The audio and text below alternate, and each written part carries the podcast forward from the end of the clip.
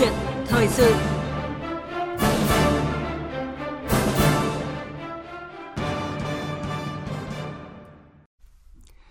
Thưa quý vị và các bạn, hàng nghìn tỷ đồng được cơ quan thanh tra kiểm toán kiến nghị xử lý thu hồi. Hàng trăm vụ án với hàng nghìn bị can phạm tội về tham nhũng bị điều tra, truy tố xét xử. Đó là những con số đáng chú ý được nêu ra trong báo cáo hàng năm của chính phủ về công tác phòng chống tham nhũng. Vậy nhưng không ít địa phương lại thông tin qua tự kiểm tra nội bộ chưa phát hiện và xử lý trường hợp tham nhũng nào hoặc không có trường hợp nào vi phạm quy định về kê khai tài sản, thu nhập. Trong khi đó, số sai phạm được phát hiện xử lý bởi cơ quan thanh tra hay cơ quan điều tra, viện kiểm sát, tòa án tại chính những địa phương này lại không hề nhỏ. Và từ thực tế này cho thấy là công tác tự kiểm tra nội bộ nói riêng và rộng hơn là vấn đề kiểm soát quyền lực trong phòng chống tham nhũng hiện nay đang là có những điểm nghẽn, những điểm yếu cần phải khắc phục. Vậy những điểm nghẽn, điểm yếu đó là gì? Và cần làm thế nào để một việc kiểm soát quyền lực đủ mạnh, đủ hiệu quả trong phòng chống tham nhũng? Đây là nội dung được bàn luận trong câu chuyện thời sự hôm nay với sự tham gia của vị khách mời là tiến sĩ Nguyễn Đình Quyền, nguyên Phó chủ nhiệm Ủy ban Tư pháp của Quốc hội Quý vị và các bạn quan tâm với chủ đề này, xin gọi điện cho chúng tôi theo số điện thoại 0243 934 1040 để trực tiếp trao đổi với vị khách mời. Chúng tôi xin nhắc lại số điện thoại là 0243 934 1040. Và bây giờ xin mời biên tập viên Thu Huyền bắt đầu cuộc trao đổi. Vâng ạ, xin cảm ơn anh Nguyễn Cường. Và trước hết thì à, xin à, trân trọng cảm ơn tiến sĩ Nguyễn Đình Quyền, nguyên phó chủ nhiệm Ủy ban Tư pháp của Quốc hội đã nhận lời tham gia chương trình cùng chúng tôi hôm nay ạ. Vâng, xin à, kính chào quý vị thính giả của Đài Tiếng nói Việt Nam. Vâng, à, thưa tiến sĩ Nguyễn Đình Quyền ạ, tham nhũng là sản phẩm của sự tha hóa quyền lực hay nói như à, Tổng Bí thư Nguyễn Phú Trọng thì tham nhũng là khuyết tật bẩm sinh của quyền lực ạ. Vậy à, muốn phòng chống tham nhũng hiệu quả thì việc kiểm soát quyền lực là yêu cầu tất yếu, thưa tiến sĩ. À, đúng vậy, kiểm soát quyền lực nhà nước là một yêu cầu khách quan và tự thân của nhà nước pháp quyền trong đó có Việt Nam. Yeah. Dạ. Không có kiểm soát quyền lực thì quyền lực tất yếu bị lạm dụng phục vụ cho lợi ích cá nhân lợi ích nhóm, quyền lực bị tha hóa dẫn đến đến quan liêu, tiêu cực, tham nhũng, hiệu lực, hiệu quả quản lý nhà nước thấp kém. Vì vậy, kiểm soát quyền lực nhà nước có ý nghĩa đặc biệt quan trọng và được quy định trong hiến pháp và các đạo luật. Việc xử lý kỷ luật, truy cứu trách nhiệm hình sự hàng trăm, thậm chí hàng nghìn cán bộ, công chức, người có chức vụ quyền hạn kể cả ở cấp cao trong thời gian qua đã phản ánh rõ nhà nước ta chưa làm tốt công tác kiểm soát quyền lực trong phòng chống tham nhũng. Yeah. Dạ. Vậy Tôi thì... cho rằng việc học tập, nêu gương Hồ Chí Minh tăng cường giáo dục chính trị tư tưởng phẩm chất đạo đức, sự gương mẫu liêm chính của cán bộ đảng viên người có chức vụ quyền hạn là cần thiết. Yeah. Dạ.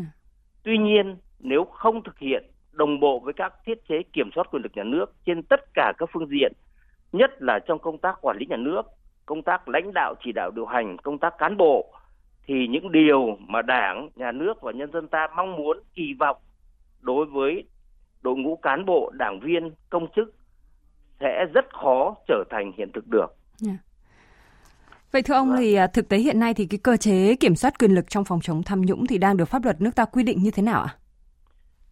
À? Cơ chế kiểm soát quyền lực nhà nước ta trong phòng chống tham nhũng đã được quy định và từng bước hoàn thiện trong hiến pháp, luật phòng chống tham nhũng và các văn bản pháp luật khác có liên quan tuy nhiên tham nhũng ở Việt Nam ấy theo tôi nó được phát sinh trong thể chế trong cơ chế trong chính sách trong lãnh đạo chỉ đạo quản lý điều hành trong tổ chức thực hiện chính sách pháp luật ừ. trong thực hiện nhiệm vụ công vụ trong cả các công cụ kiểm soát quyền lực nhà nước phòng chống tham nhũng bảo vệ pháp luật như thanh tra kiểm tra kiểm toán điều tra truy tố xét xử vân vân Do đó có thể nói toàn bộ thiết chế về tổ chức và hoạt động của hệ thống chính trị, bộ máy nhà nước và hoạt động của công dân đều có liên quan mật thiết đến việc hoàn thiện thể chế về kiểm soát quyền lực trong phòng chống tham nhũng ở nước ta.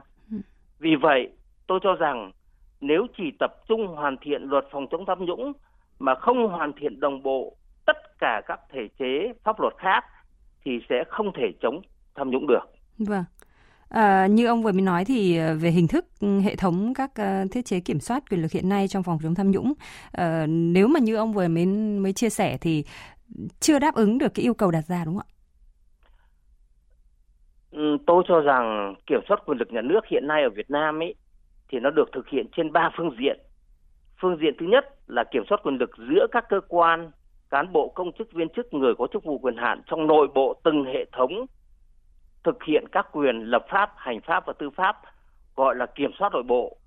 Phương diện thứ hai là kiểm soát quyền lực giữa các cơ quan nhà nước với nhau trong việc thực hiện các quyền lập pháp, hành pháp và tư pháp. Ở đây rõ nhất là kiểm soát của lập pháp, kiểm soát của tư pháp đối với hành pháp thông qua cái chức năng là giám sát và cái việc ừ, xét xử các vụ án hành chính.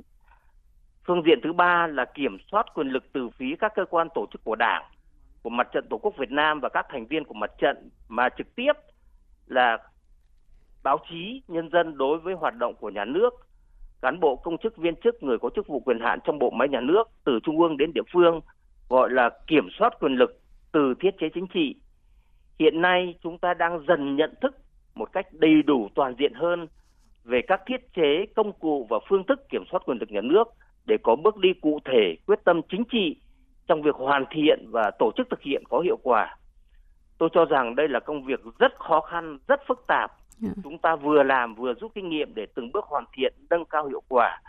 Do đó, hiện nay các công cụ, thể chế và phương thức kiểm soát quyền lực nhà nước đang từng bước được xây dựng và hoàn thiện. Còn nói là đã đầy đủ chưa, hoàn thiện chưa, thì theo báo cáo, theo nghiên cứu của tôi, tôi cho rằng chưa đầy đủ, chưa hoàn thiện. Dạ vâng. Còn phải tiếp tục làm một cách kiên trì, thường xuyên, liên tục với một quyết tâm chính trị rất cao. Dạ vâng. À, xin à, cảm ơn tiến sĩ Nguyễn Đình Quyền và bây giờ thì à, thông qua số điện thoại của chương trình thì có một thính giả đang muốn à, trực tiếp nối máy đến chương trình. Xin mời tiến sĩ Nguyễn Đình Quyền sẽ cùng chia sẻ với thính giả. Alo, xin chào thính giả. Vâng, đây có vâng, xin chào. Vâng. Dạ vâng, xin mời thính giả giới thiệu về mình cũng như là nêu ý kiến ạ. Vâng, tôi là thính giả Hà Nội. Dạ. Thì tôi thấy Chủ tịch Hồ Chí Minh đã đã đã có ý kiến ngay từ đầu là này này. Bao nhiêu quyền lực cũng thuộc về nhân dân, bao nhiêu lợi ích cũng thuộc về nhân dân. Cho nên là phải để dân biết, dân bản, dân kiểm tra, dân hưởng thụ. Cái tư tưởng ấy là từ ngày thành lập nước năm 45 đến giờ rồi. Mà chúng ta phải làm kiên quyết như thế. Vâng, xin cảm ơn. Dạ vâng, xin mời tiến sĩ Nguyễn Đình Quyền sẽ chia sẻ vâng, cùng với à, Cảm ơn bác. Bác nói ờ, hoàn toàn đúng. Cái việc mà quyền lực nhà nước thuộc về nhân dân là một nguyên lý cơ bản nhất của nhà nước pháp quyền xã hội chủ nghĩa Việt Nam đã được quy định trong hiến pháp và các đạo luật. Tự thân bộ máy nhà nước, cán bộ công chức viên chức người có chức vụ quyền hạn không có quyền lực. Ừ. Cái quyền lực đó là quyền lực của dân giao. Dân giao cho có điều kiện khi nào mà dân không còn tín nhiệm nữa thì dân sẽ lấy lại cái quyền lực đó của mình chính vì bác nói như vậy cho nên là tất cả việc hoàn thiện thể chế chính sách pháp luật đều quán triệt cái nguyên tắc tất cả quyền lực nhà nước thuộc về nhân dân nhưng vấn đề là gì nhân dân giám sát cái việc thực hiện quyền lực nhà nước đó như thế nào vâng. để quyền lực nhà nước đó thực hiện đúng ý chí nguyện vọng và lợi ích của người dân thì chúng ta còn rất nhiều việc phải làm phải hoàn thiện trong thời gian tới thưa bác. Dạ vâng, à, rất là cảm ơn à, thính giả đã gọi điện đến chương trình và cảm ơn ông Nguyễn Đình Quyền đã cùng à, chia sẻ quan điểm cùng với thính giả và à, để mà đánh giá được các cái thiết chế kiểm soát quyền lực trong phòng chống tham nhũng có đủ mạnh, đủ hiệu quả hay không thì phải xem các thiết chế đó được thực thi trong thực tế như thế nào. Và trước khi tiếp tục cuộc trao đổi thì xin mời quý vị thính giả cùng ông Nguyễn Đình Quyền sẽ nghe một tổng hợp ngay sau đây. Trong nhiệm kỳ đại hội 12 của Đảng, cấp ủy, ủy ban kiểm tra các cấp đã thi hành kỷ luật hơn 87.000 cán bộ đảng viên. Trong đó có trên 3.200 đảng viên bị kỷ luật liên quan đến tham nhũng, đã thi hành kỷ luật hơn 110 cán bộ thuộc diện trung ương quản lý. Từ năm 2013 đến nay, các cơ quan tố tụng trong cả nước đã khởi tố, điều tra, truy tố, xét xử sơ thẩm hơn 11.700 vụ án tham nhũng, chức vụ kinh tế, trong đó có 1.900 vụ án tham nhũng với gần 4.400 bị cáo, Riêng Ban chỉ đạo phòng chống tham nhũng đã đưa vào theo dõi chỉ đạo hơn 800 vụ án, vụ việc ở 3 cấp độ, trong đó trực tiếp theo dõi chỉ đạo 133 vụ án, 94 vụ việc tham nhũng kinh tế nghiêm trọng, phức tạp, dư luận xã hội quan tâm. Theo thanh tra chính phủ, trong quý 1 năm nay có 7 trường hợp người đứng đầu bị kết luận là thiếu trách nhiệm để xảy ra hành vi tham nhũng. Qua tự kiểm tra nội bộ và hoạt động thanh tra, giải quyết khiếu nại tố cáo, phát hiện 9 vụ, 12 đối tượng có hành vi tham nhũng và liên quan đến tham nhũng. Trong 12 năm, từ năm 2009 đến tháng 6 năm 2020, qua tự kiểm tra nội bộ, Hà Nội chưa phát hiện và xử lý trường hợp tham nhũng nào. nhưng qua thanh tra thì phát hiện sai phạm hơn 3.590 tỷ đồng. Đã có 240 vụ và 610 bị can bị điều tra về các hành vi tham nhũng. Sai phạm tại khu đô thị mới Thủ Thiêm, thành phố Hồ Chí Minh kéo dài hàng chục năm, gây thất thoát hàng chục nghìn tỷ đồng của nhà nước. Đáng nói, nhiều lãnh đạo đứng đầu thành phố trực tiếp liên quan đến sai phạm này. Thủ tướng Chính phủ đã chỉ đạo thành phố Hồ Chí Minh khẩn trương thu hồi và hoàn trả hơn 26.000 tỷ đồng tạm ứng từ ngân sách nhà nước để đầu tư cho khu đô thị mới Thủ Thiêm nhằm tránh thất thoát, sớm có giải pháp huy động nguồn vốn hợp pháp để trả nợ các khoản vay ngân hàng hơn 4.000 tỷ đồng.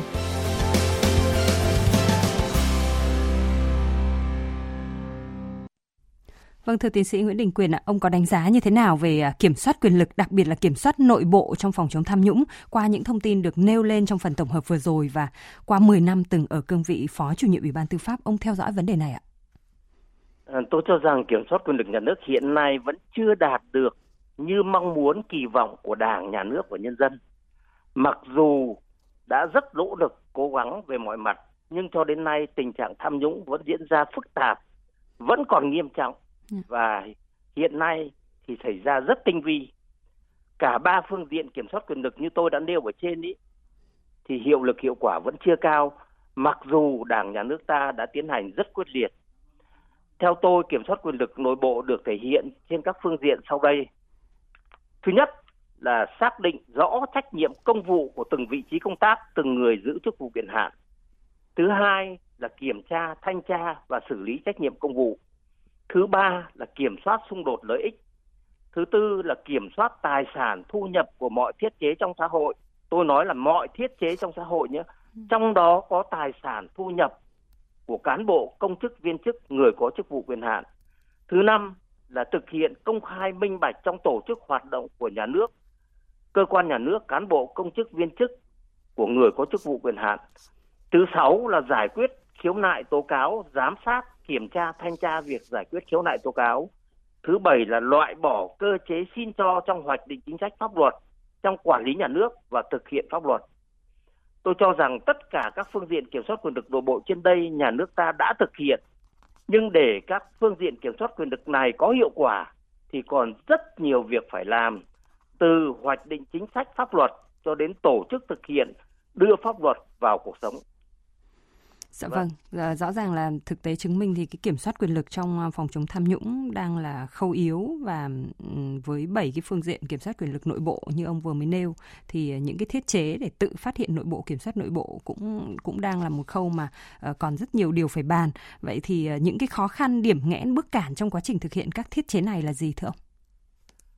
Đúng như vậy, Đảng, Nhà nước và nhân dân ta vẫn chưa thể yên tâm, chưa thể hài lòng về hiệu lực hiệu quả của công tác đấu tranh phòng chống tham nhũng, trong đó kiểm soát quyền lực nhà nước là một khâu có ý nghĩa then chốt quyết định.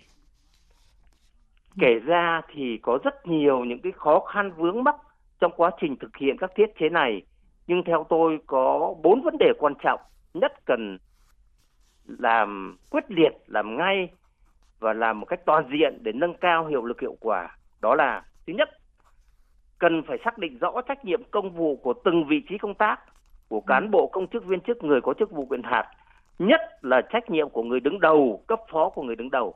Cái này là ta rất yếu. Ừ. trách nhiệm công vụ đang là điểm yếu trong nền công vụ của Việt Nam. Chúng ta đã có luật tổ chức chính phủ luật cán bộ công chức luật viên chức luật tổ chức chính quyền địa phương luật thanh tra và nhiều văn bản quy phạm pháp luật khác. Nhưng theo nghiên cứu của tôi các văn bản quy phạm pháp luật này thì tôi thấy rằng trách nhiệm công vụ của từng vị trí công tác là chưa rõ ràng, chưa minh bạch, chưa cụ thể. Yeah. Dạ.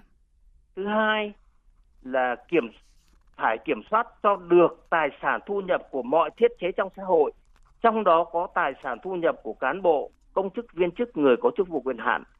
Đây là khâu yếu nhất trong phòng chống tham nhũng, trong kiểm soát quyền lực để phòng chống tham nhũng.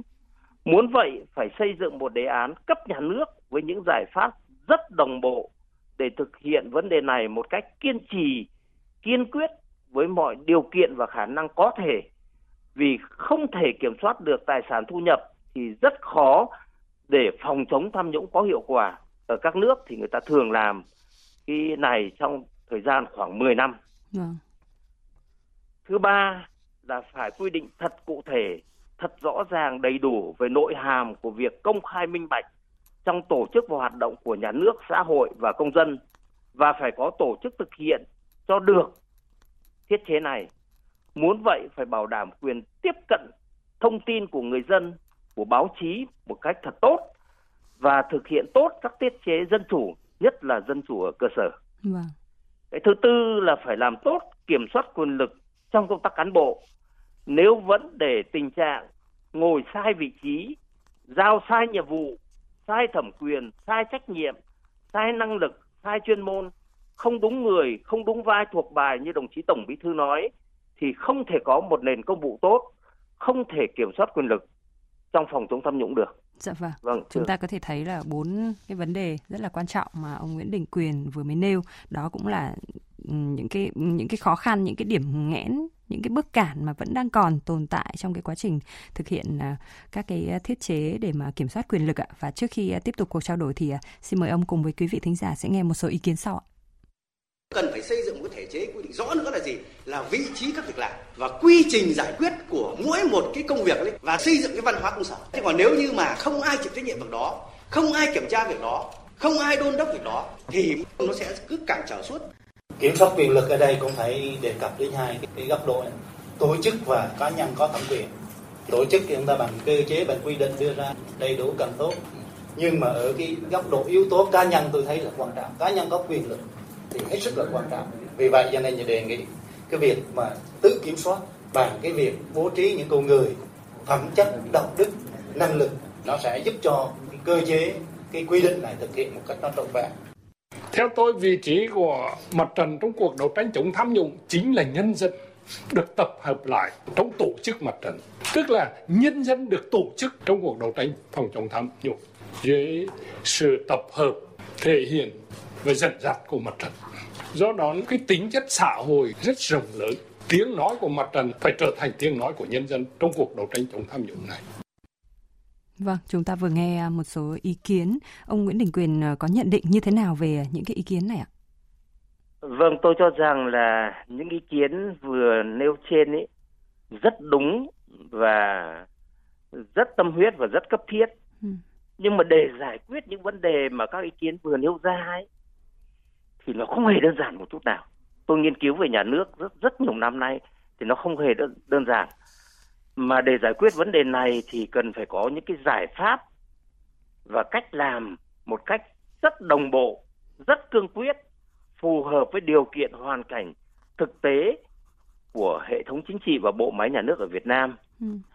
và phải hoàn thiện cả về thể chế chính sách pháp luật cũng như về công tác cán bộ, kiểm soát quyền lực, phòng chống tham nhũng, kể cả đưa pháp luật vào cuộc sống chúng ta phải hoàn thiện trên rất nhiều các các các mặt của của quản lý nhà nước. Chính vì vậy mà chúng ta vẫn chưa hề hài lòng chút nào về cái thể chế hiện nay trong phòng chống tham nhũng và kiểm soát quyền lực mà chúng ta tiếp tục cần phải làm tiếp. Vâng thưa. Dạ vâng. Ờ, ông có từng nói là một nền ờ, công vụ trong sạch hiệu quả thì không chỉ trông chờ vào ý thức tự giác của cán bộ công chức và ông cũng từng đề xuất là phải xây dựng luật trách nhiệm công vụ ạ. Thì theo ông cái trách nhiệm công vụ liên quan gì đến cái kiểm soát quyền lực ạ? Vâng, thực chất của kiểm soát quyền lực nhà nước chính là kiểm soát trách nhiệm công vụ. Một khi trách nhiệm công vụ không rõ ràng, không minh bạch, không cụ thể, không được kiểm soát một cách một cách chặt chẽ thì quyền lực sẽ bị tha hóa, biến chất dẫn đến tiêu cực tham nhũng, lợi ích cá nhân, lợi ích nhóm. Mọi cái chuẩn mực khi đó ấy, mọi cái chuẩn mực trong hoạch định chính sách, pháp luật cũng như trong tổ chức thực hiện đưa chính sách pháp luật vào cuộc sống. Trong công tác lãnh đạo, chỉ đạo, điều hành quản lý nhà nước đều bị méo mó, lệch chuẩn vì nó không phục vụ cho lợi ích công, lợi ích của nhân dân lợi ích của nhà nước. Ừ. Do đó, tôi vẫn thiết tha đề nghị các cơ quan nhà nước có thẩm quyền, nhất là chính phủ, quốc hội sớm nghiên cứu để ban hành luật về trách nhiệm công vụ nhà nước. Điều này khi cách đây hơn chục năm tôi bước chân vào quốc hội tôi đã đề nghị nhưng rất tiếc cho đến nay vẫn chưa được nghiên cứu để ban hành điều này là tôi rất dây dứt và tôi thiết tha đề nghị Vâng, tôi cũng có thể thấy là cái trách nhiệm công vụ thì cũng là bốn cái vấn đề quan trọng mà trong à, các vấn đề mà ông cũng nêu về những cái điểm nghẽn hiện nay để mà kiểm soát quyền lực đúng không ạ? Nghĩa là cái vâng. trách nhiệm công vụ thì ông còn nêu đó là cái điểm đầu tiên trong à, bốn cái vấn đề và cùng với cái việc mà cần rõ phần việc, rõ trách nhiệm của từng vị trí việc làm thì à, theo ông để mà kiểm soát quyền lực bên trong có hiệu lực hiệu quả thì cần hoàn thiện các cái cơ chế cụ thể khác nào nữa? Kiểm soát quyền lực nhà nước, xác định rõ trách nhiệm công vụ của từng vị trí công tác là một việc rất khó khăn, rất phức tạp và phải được tiến hành thường xuyên, lâu dài, quyết liệt với những giải pháp rất đồng bộ về cả thể chế, chính sách, pháp luật cũng như việc tổ chức thực hiện đưa pháp luật vào cuộc sống trong lãnh đạo chỉ đạo điều hành quản lý nhà nước trên mọi lĩnh vực. Ờ, trong thời gian qua ấy, thì chúng ta đã tiến hành quyết liệt cái công cuộc cải cách hành chính, cải cách tư pháp.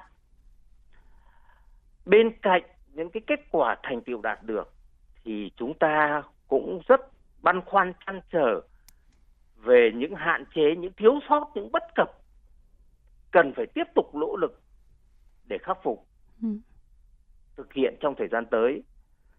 Vấn đề này đã được nghị quyết Đại hội Đảng lần thứ 13 vạch ra khá rõ, khá cụ thể và khá toàn diện. Vấn đề là chúng ta thể chế hóa nhận thức để thể chế hóa một cách kịp thời, đầy đủ toàn diện như thế nào để đưa các chủ trương đường lối của Đảng vào cuộc sống là trách nhiệm của cả hệ thống chính trị, của bộ máy nhà nước, của đội ngũ cán bộ công chức viên chức người có chức vụ quyền hạn, của báo chí và của toàn dân. Vâng. Và tôi cho rằng nói như vậy thì nhiều chủ thể quá, nhưng cái chủ thể mà nhận lương từ tiền thuế của nhà nước đó là cán bộ công chức viên chức người có chức vụ quyền hạn chủ thể đó là chủ thể có trách nhiệm trước tiên đầu tiên trước tiên để thực hiện tất cả những cái cái cái cái cái đường lối chính sách mà đảng đã vạch ra vâng. và pháp luật đã thể chế hóa. Vâng thưa phóng viên. Dạ vâng.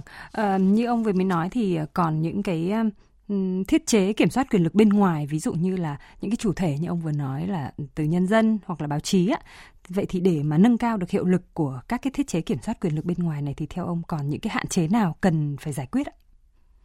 Vâng, kiểm soát quyền lực từ bên ngoài là kiểm soát quyền lực giữa các cái nhánh quyền lực với nhau. Quyền lập pháp, quyền hành pháp và quyền tư pháp. Biểu hiện rõ nhất là thẩm quyền của Quốc hội, của Hội đồng Nhân dân trong cái việc thực hiện chức năng giám sát của mình.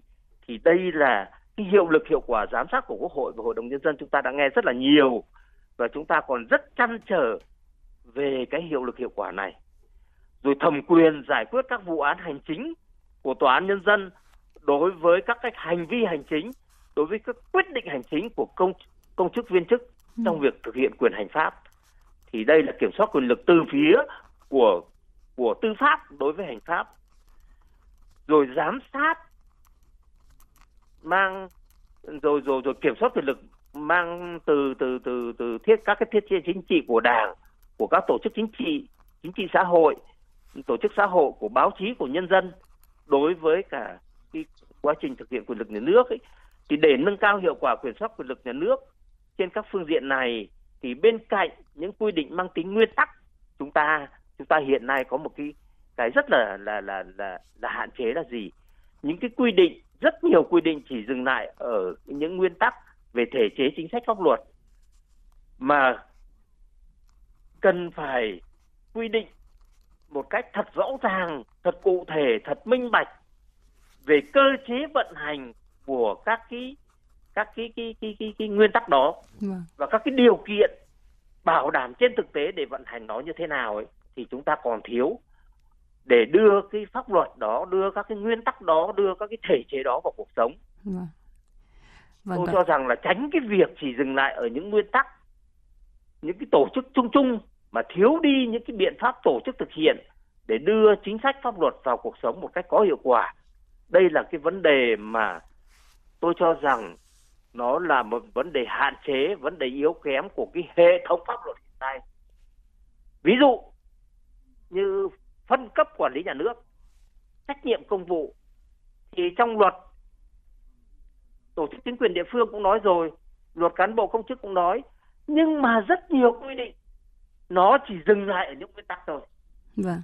những quy định để bảo đảm thực hiện nó trên thực tế như thế nào đặc biệt là những cái điều kiện để bảo đảm nó trên thực tế hoặc là tôi lấy ví dụ như là chức năng giám sát phản biện của mặt trận tổ quốc vâng. quy định như thế nhưng chúng ta lại chưa quy định những cái điều kiện bảo đảm để mặt trận tổ quốc thực hiện tốt cái chức năng này và rất nhiều vấn đề khác. Ừ. và chúng ta vẫn vẫn chỉ dừng lại ở những nguyên tắc, những đạo lý chung chung thôi. Còn những quy định cụ thể để vận hành cái cơ chế đó như thế nào trong cuộc sống và những cái điều kiện đi kèm theo nó như thế nào thì chúng ta còn đang rất yếu. Dạ vâng, vâng à, có thể thấy là đã có rất nhiều những cái à, nỗ lực. Thế nhưng mà qua trao đổi à, với ông Nguyễn Đình Quyền thì à, chúng ta cũng thấy rằng là còn rất nhiều những chăn trở trong vấn đề kiểm soát quyền lực để chống tham nhũng. Và thưa quý vị để mà kiểm soát quyền lực trong phòng chống tham nhũng có hiệu quả thì cần xây dựng và thực hiện rõ hơn các cơ chế vận hành cụ thể đồng bộ bằng pháp luật và các quy định quy trình giám sát xã hội rộng rãi chặt chẽ khoa học phù hợp với thực tế và phối hợp kiểm soát cả từ trên xuống dưới, từ dưới lên trên, từ bên ngoài và kiểm soát nội bộ. Và à, một lần nữa thì à, xin à, trân trọng cảm ơn tiến sĩ Nguyễn Đình Quyền, nguyên phó chủ nhiệm Ủy ban Tư pháp của Quốc hội đã tham gia câu chuyện thời sự hôm nay với chúng tôi ạ. Vâng, xin kính chào quý vị thính giả của Đài Tiếng Đông Việt Nam và xin kính chào và cảm ơn phóng viên. Dạ vâng và rất cảm ơn quý vị và các bạn đã cùng lắng nghe và gửi ý kiến đến câu chuyện thời sự hôm nay.